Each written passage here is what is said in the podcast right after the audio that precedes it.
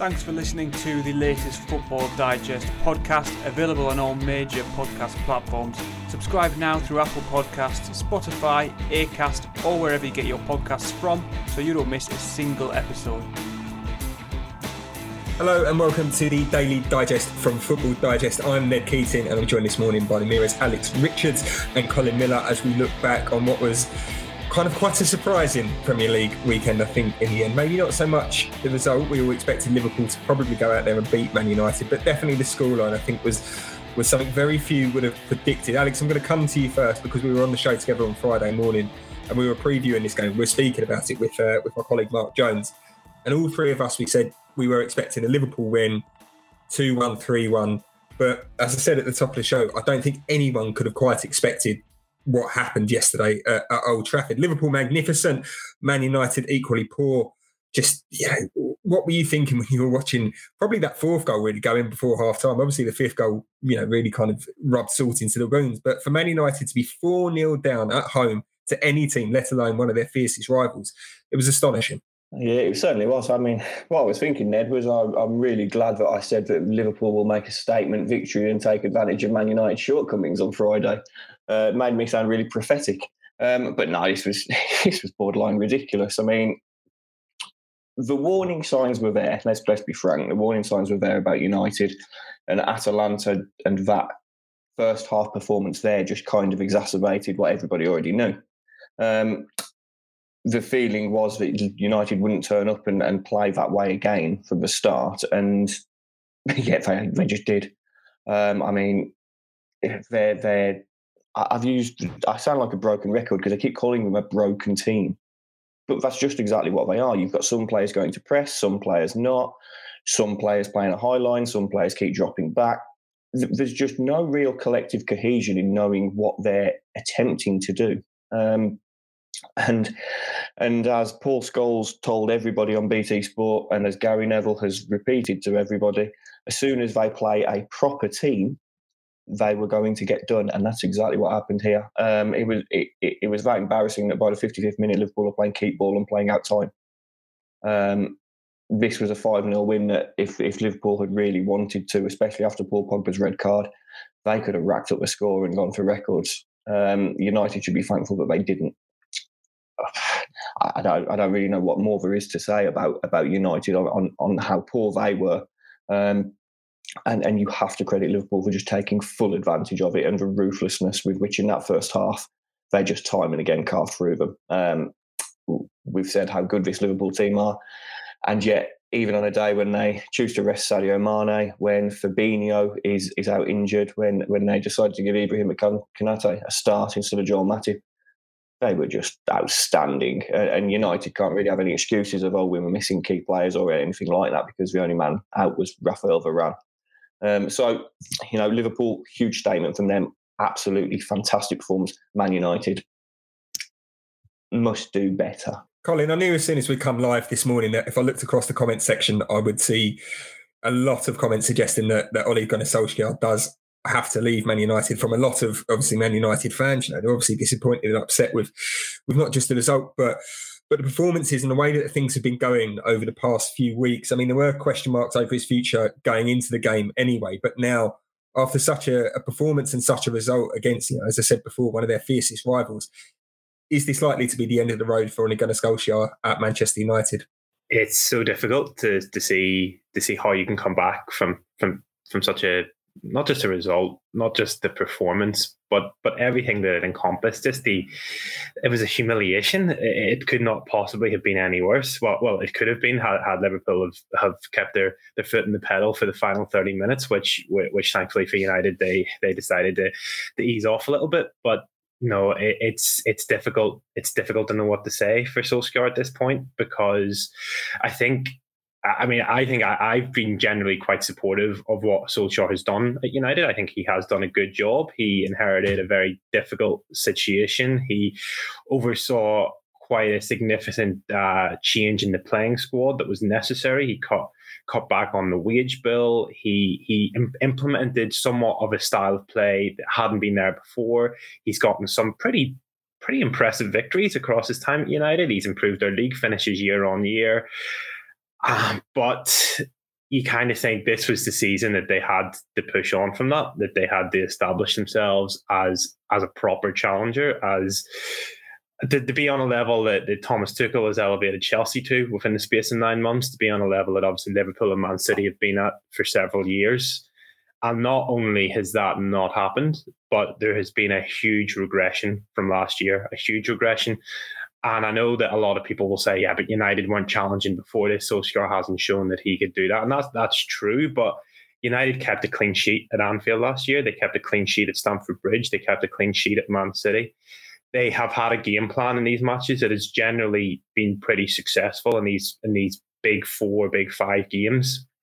But that kind of has all gone out the window. Part of that is to do with Cristiano Ronaldo's arrival and the fact that he's now playing as a central striker, and that has just it's offset the the the, the balance of the press or the attempted press, should I say, in the final third so much it has left the midfield exposed, and by then that has left has left the defense exposed as well. And you saw that again and again, not just not just on Sunday, but before that with Liverpool, in terms of just cutting through, just cutting through the attack, cutting through the defense again and again. So it, yeah, it's really difficult to know how United can bounce back from that. And as I said, it was a humiliation. I just don't, I just don't know how you can come back from such a such a heavy defeat. And and as well with United's players losing their heads so much. I mean, obviously Pogba got sent off for for a disgraceful tackle. Um, it, it it, it, was really, really poor.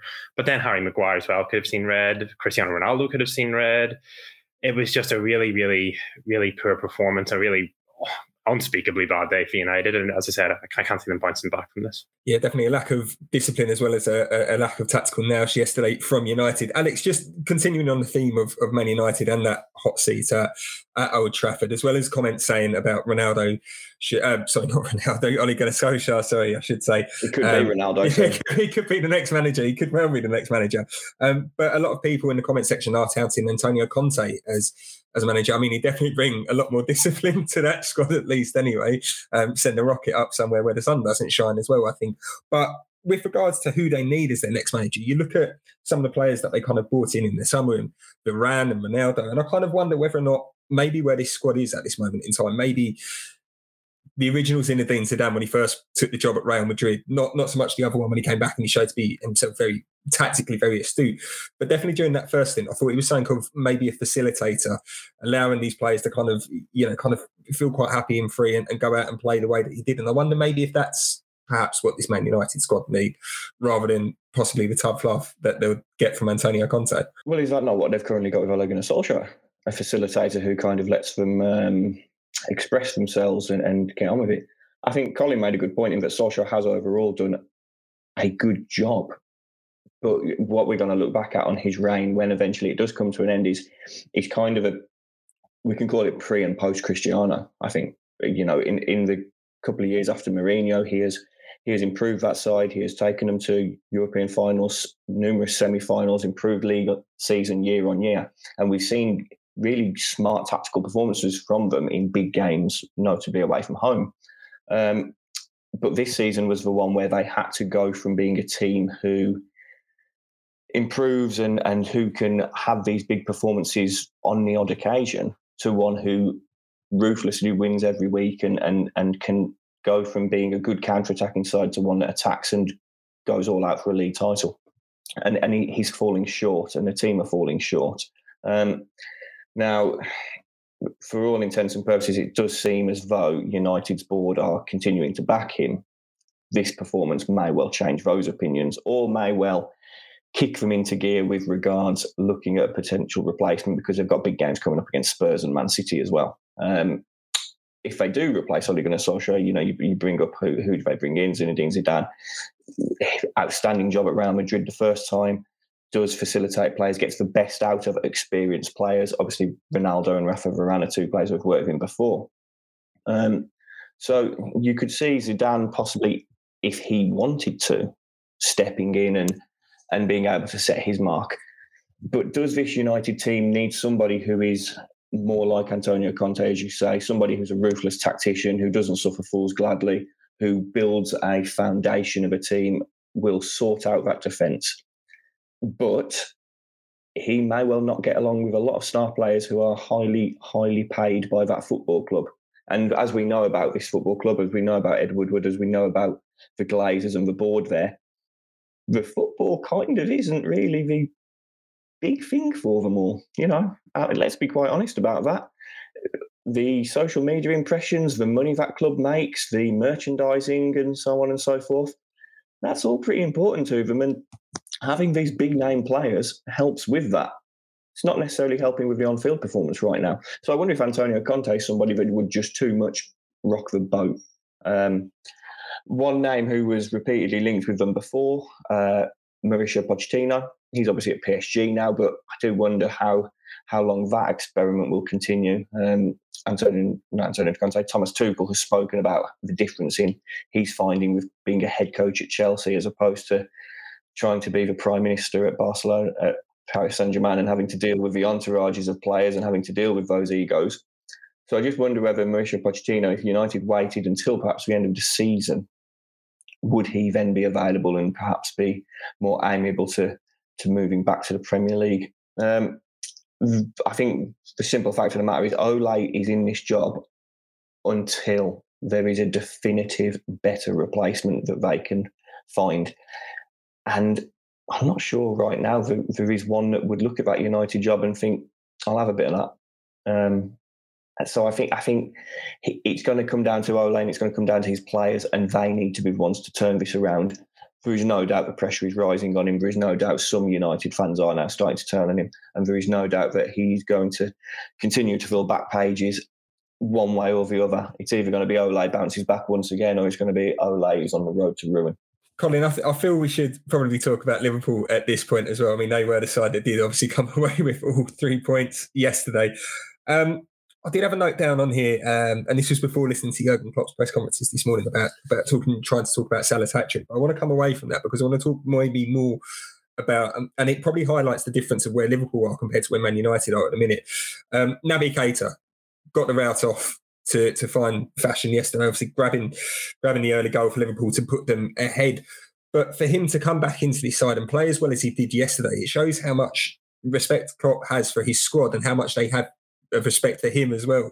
In that he played poorly on on Tuesday night against Atletico Madrid, was at fault for one, if not both, of Atletico's goals.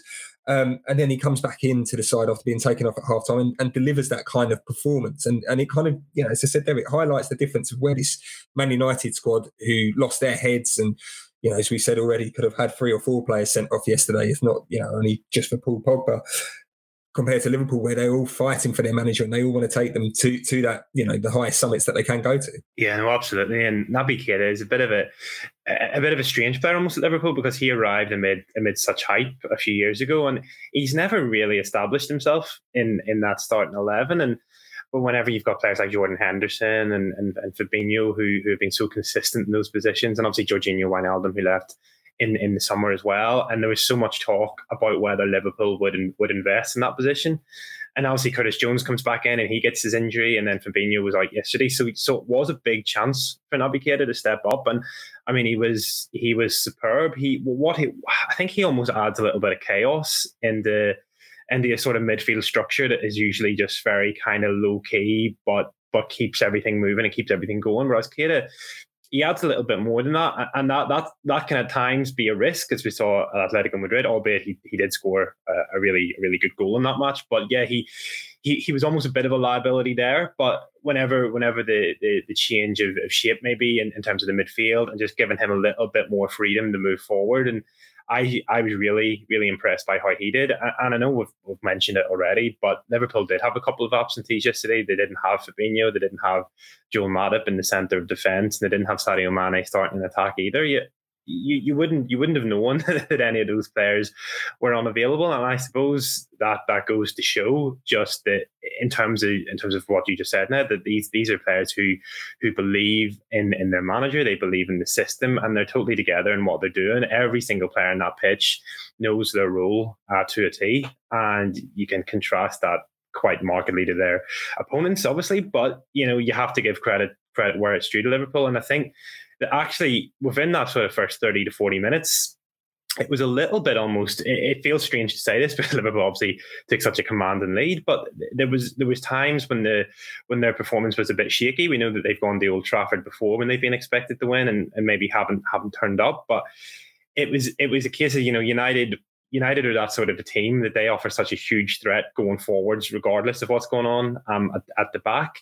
But at the same time, Liverpool were just just had far too much of them, and I think Keita's energy in midfield was, was a huge part of yesterday's win. And you know everybody's going to talk about Mo Salah, and, and, and rightly so. But the performance was about much more than just that. And as a just just as a team and as a unit, Liverpool are, are just so good at the minute. And as I said, yesterday was a was a statement victory. Alex, their away form again. This was something that we touched on on Friday show ahead of the game. Um, but their away scoring record this season is just insane, isn't it? You know, it's now that they've kept up that record of scoring three plus goals in every away game in all competitions so far this season. And you know, as we said there, Mane was rested.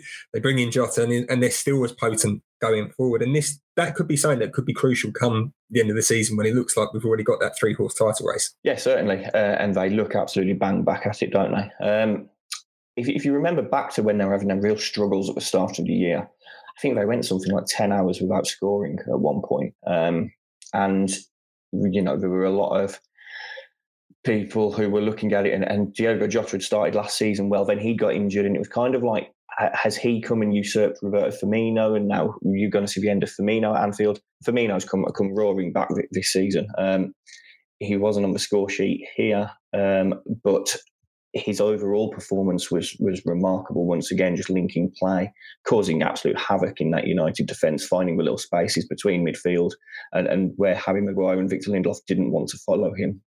Um, and, and, then you've got Salah and Mane and Jota all, all banging in goals for fun right now.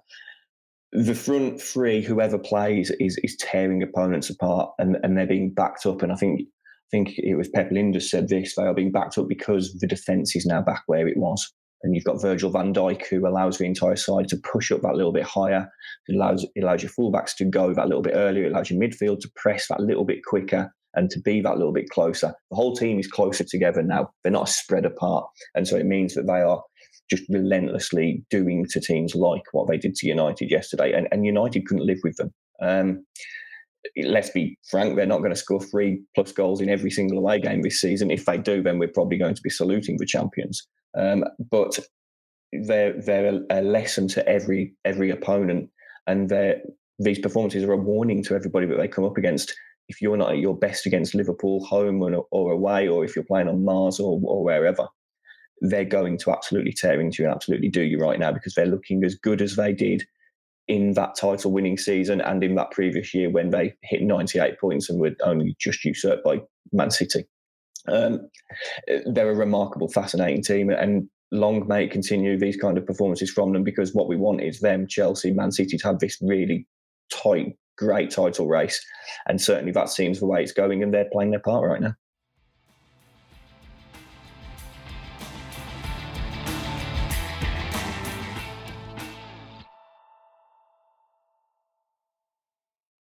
Colin, sticking with this idea of teams dismantling or being dismantled by uh, Liverpool, Chelsea rampant in their victory over Norwich at the weekend. Man City too, especially in that first half against Norwich, uh, against Brighton. Sorry, just picking them off at ease and, and all three goals on, on the break in that game. These three teams that are breaking away at the top of the title, it looks like you know no one else is going to break into that bubble at the minute, and it is going to be between these three for the title race but they seem to have already, you know, we're, we're not even through October yet, but they seem to have created this fear factor around them this season. I mean, Chelsea, especially, you know, we were speaking there about the fact that that they've all uh, without strikers before the start of the season, and now, uh, sorry, before the start of the weekend, um, and, and, now obviously going there and, and, scoring seven against Norwich is a tremendous effort, and, and likewise with City as well, without playing with a striker, they're, they're finding ways to get the goals that they need. Yeah, no, absolutely. I mean, to score seven goals without a without a recognised front front man in the pitch is, is is remarkable. And Mason Mount obviously coming in and scoring a hat trick, and he hadn't scored a scored a goal in I think it was over twenty matches for for club and country. So it was really impressive uh, from from a Chelsea point of view. And again, like you always see them as favourites for a home game against Norwich. But that being said, you know, they, they were ruthless from the start. They got their goals early on. Obviously, Hudson Odoi, another player who came back into the team, got himself on the score sheet. So that's good for the squad. It's good. It's good for all those players who've sort of been in and out of the team or who are pushing to sort of break into the first first sort of starting eleven. You know, that's a, it's a big boost for them. So uh, yeah, it's hard to know how much to read in the in the game against Norwich because Norwich have just been in such dreadful, dreadful form, and I think we might have spoken about it before. But I mean, this is this is the second time they've come up within the space of three years, and they just don't look ready for the Premier League at all. But like for, from a Chelsea point of view, all you can really do is beat who's in front, front of you. And I think for Thomas Tuchel to get those players into the team and to get their confidence up, that can only bode well for the weeks going forward. Alex, um, looking at the great pretenders that might exist outside uh, of, of, the top three this season, uh, West Ham up to fourth with a win over Spurs. I know, I know, we probably disagreed about this on, on Friday's show, but with Man City, sorry, Man United looking in a bit of disarray at the minute and, and kind of you know all over the place, and whether or not they might change their manager, and if they were to bring someone in, then they probably do end up getting into fourth place if it is someone different, maybe if it is Conte. But at the minute, West Ham have that fourth place is there enough in this squad to, to hold on until the end of the season? I mean, it's a remarkable job that David Moyes has done since returning to West Ham anyway, but taking him into the Champions League would, would just be a completely different level altogether. Certainly would. And I don't think we can praise David Moyes for a job he's done um, enough. They're a really good watch, West Ham. I really enjoy watching them. Are really entertaining. They've got some really tidy footballers. Um, I'm thinking of Benrahma, Pablo Fornals, who who really are creative and and who who David Moyes has really settled into a, a, structure of a team that, you know, we see them beat Tottenham 1 0 here, and Tottenham aren't having a shot, not a shot on target, they're not having a shot after after 43 minutes. That, that's a ridiculous stat where you're concerned if you're a Spurs fan. But from, from a West Ham perspective, that shows that they're getting their balance spot on. Um, and with Michail Antonio up front, they're troubling teams. Um, the worry is going to be about the squad and about they haven't really got a, a like for like replacement for Antonio if anything were to happen to him and their European commitments. But three wins in the last four, um, 16 goals scored in the Premier League this season. They are balancing those commitments well at the moment. I think what we would like to see is they've got three more European games before the Christmas period. I think early December is when the last one will be. Can and they've also got the Carabao Cup. Can we get them to December in this kind of position, in this in this fourth place, kind of leading the pack again, and then they will have two or three months without European football. Okay, the FA Cup will kick in, and the Carabao Cup they may still be in it, but can they still be in this position? Still be absolutely at the forefront of a push, and then we can go from there with them. Because as you say, they're playing, they're a really well worked outfit now, and, and David Moyes has got a solid defence. He's got a team that know their jobs, kind of the antithesis of United a team who don't know their jobs but are full of star names. This West Ham side isn't really full of star names. It's got some high quality players, but it's no star names there, and they all work for one another and they all know their jobs. They are leading that pack, and as you say, if United keep falling like this, then it will open the door for someone. And looking at it, why not West Ham? I think I think just quickly an important point in West Ham's European campaign is that they they've made such a strong start in that they could potentially be in a position where for the for at least the final maybe two or even three games they can begin to rest players. They begin to sort of not not not take their eye off it completely. Think like well, we're going we're going to win this group.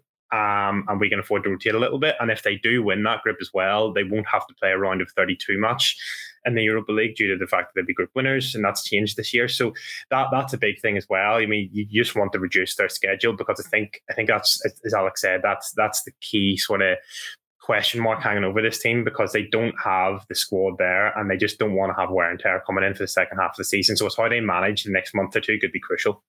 Also, I've just checked that they've got Man City in the Carabao Cup. So you're probably going to say that's going to end which, which could be a blessing in disguise for them. No, absolutely. But then you wonder whether or not, you know, I know, I know, obviously, Man City take it quite seriously in the Carabao Cup, but you know, you kind of almost feel sorry for West Ham that that could have been a good opportunity for them to to maybe get to a final if they had a, a better draw. And then who knows when you're in the final? I mean, you know, remember back to Aston Villa and they nearly got the better of City a couple of years back when they got there. Um, one team that doesn't have the whole distraction of European football, though, that that I say seem to be clicking into gear. I mean, they played poorly against Crystal Palace last week, but Arsenal were impressive, Alex, in, in how they got past Aston Villa on Friday night. I know obviously Villa came back into it as, as the kind of second half wore on a bit, but but Arsenal looked, you know, kind of quite frightening. I think in in that first half they looked really good where they were popping the ball around and and they looked quite impressive. But I suppose the issue is with Arteta is that he'll get this performance and then we don't know what the next game's going to bring for them.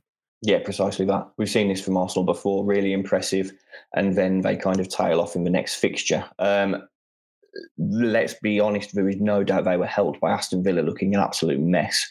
Um, whatever happened in the final 10 minutes against Wolves the previous Saturday just just held on for Villa um, because Dean Smith set his side out again and they didn't look like they really knew what they were doing. But they've employed a free at the back this season and it's not working for them. Um, they've done it to slot Axel Tuanzebe in there and to kind of make light of Jack Grealish going by pairing Ollie Watkins and Danny Ings as a front two it's not working for them. Um, so it'd be interesting if Dean Smith t- takes that back to a back four at some point.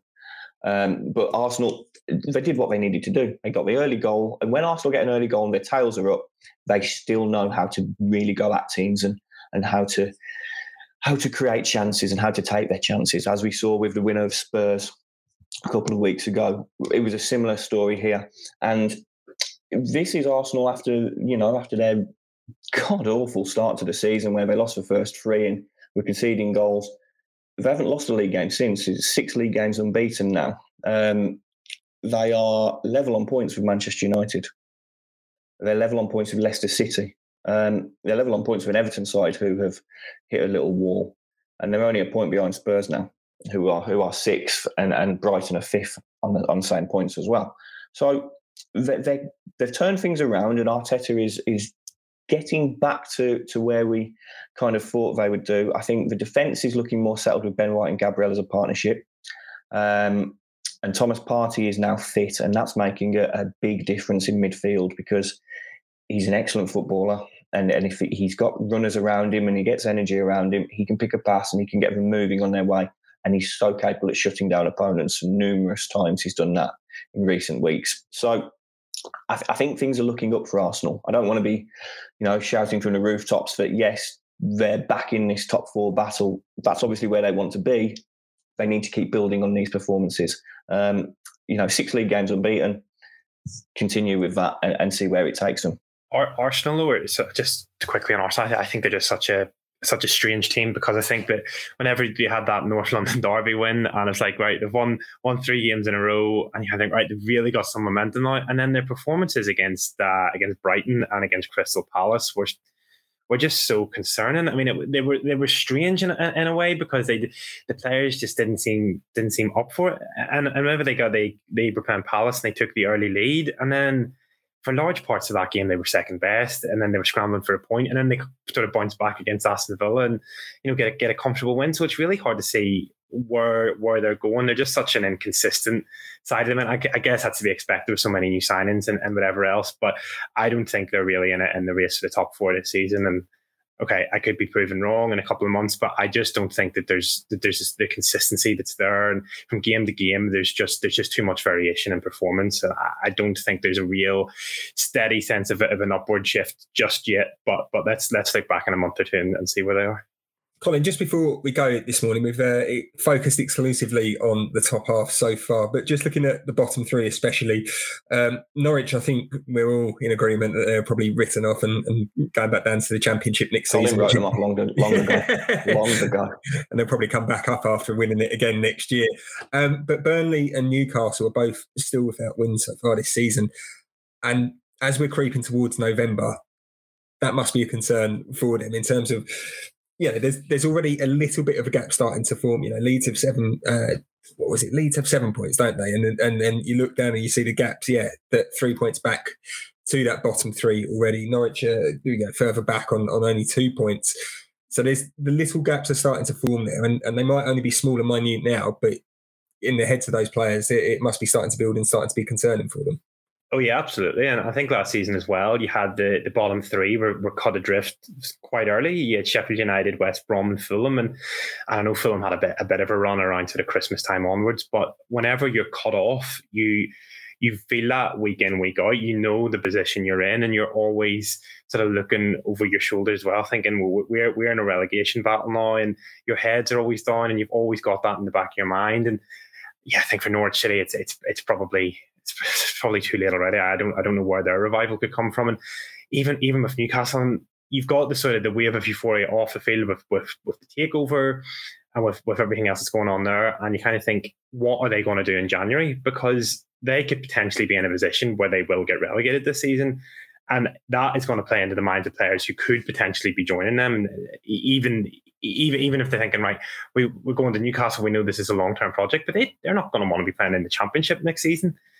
And again, with Burnley, Burnley, are a little bit different because Burnley have always been a team who every year almost we sort of think in the first couple of months, you know, they're they're going to be in the mix at the bottom. Where are they going to get a run results from? And they always end up doing it. Sean Dyche always end up doing that year after year. And I would still have that. That would that would be my that would be what I would think about Burnley. I think they could still get out of it. I don't think. You know, you sort of look at their performances, and they're in every match. They're not getting beat five or six nil. You know, and they're, they're competitive. So it could just take one result to sort of lift them up. And yes, there are teams who still are not too far above the relegation zone. Obviously, Leeds have made a slow start. Southampton haven't made a great start either. So it could take one or two games for it to change around, but you don't want that situation to last more than a couple of weeks. You want it. You want to. You want to get that first win on the board, and the longer it goes on, the longer that monkey's on your back, the more that'll come in, come into the players' minds week after week, and it'll almost be like a self perpetuating uh, self-perpetuating issue. So you really want to get that first win as soon as possible, um, and and to get yourself out of it. And yeah, I think those three teams, if they can avoid relegation this year, would definitely definitely be a success for them. There's some huge huge games at the bottom next week. Uh, Watford play Southampton. Leeds go to Norwich. Um, Burnley play a Brentford team who probably do what uh, are doing this season what Burnley have done in previous years, but do it better than them. Uh, so they're all playing one another, and then Newcastle are playing Chelsea it, it, could be a big week for, for, for teams picking up more wins or more points and kind of helping those. You're looking at Norwich, you're looking at Newcastle in particular. There, kind of cutting them even further adrift. Um, as Colin says about Newcastle, wouldn't it just be remarkable if, after all this in, investment, all this money, they go and get relegated?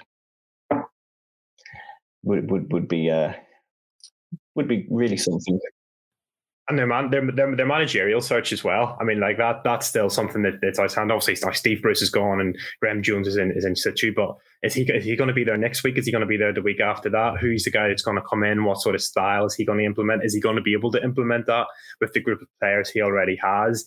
These are these are all huge huge decisions that need to be taken as soon as possible, and as much as this new ownership. Uh, has has a has an incredible amount of wealth at their disposal. They don't seem to have any experience of making these decisions at this level of a football club. So it's going to be really interesting to see how they play their hand and how they think they can turn this situation around. Because let let's be clear about this: the, the current team, the current squad that Newcastle United have is relegation material. And I know Callum Wilson scored a scored an incredible goal at Crystal Palace on Saturday and he will always give you a chance. But Newcastle should should not have got a point from that match. They were not. They were they were poor and they were lucky. So let let's see let's see what what their board do in terms of turning the situation around. But there's a lot of big decisions to be made. Alex, Colin, thank you so much for joining us this morning. Really appreciate your time as always. Uh, of course, it looks set to be another busy week of, of talking points as well before Did we get to the next round Spurs, of Premier League matches. Okay. We'll, we'll, move past them. Uh, you know, I'm, I'm done with them. I think at, this moment in time. I mean, the fact that you brought up the, the North London derby again, you're lucky you got invited back on the show after Friday. I'm, but, seeing, how, I'm seeing how far I can push it. um, but yeah, it looks set to be another busy week of talking points across the Premier League, and of course, Ole Gunnar Solskjaer's future is, is likely to dominate uh, most of the talking points. And again, you can keep across that across the Mirror, across the Star, across the Express, and all of Reach's regional titles too. Uh, but for now, all that leaves me to say is goodbye.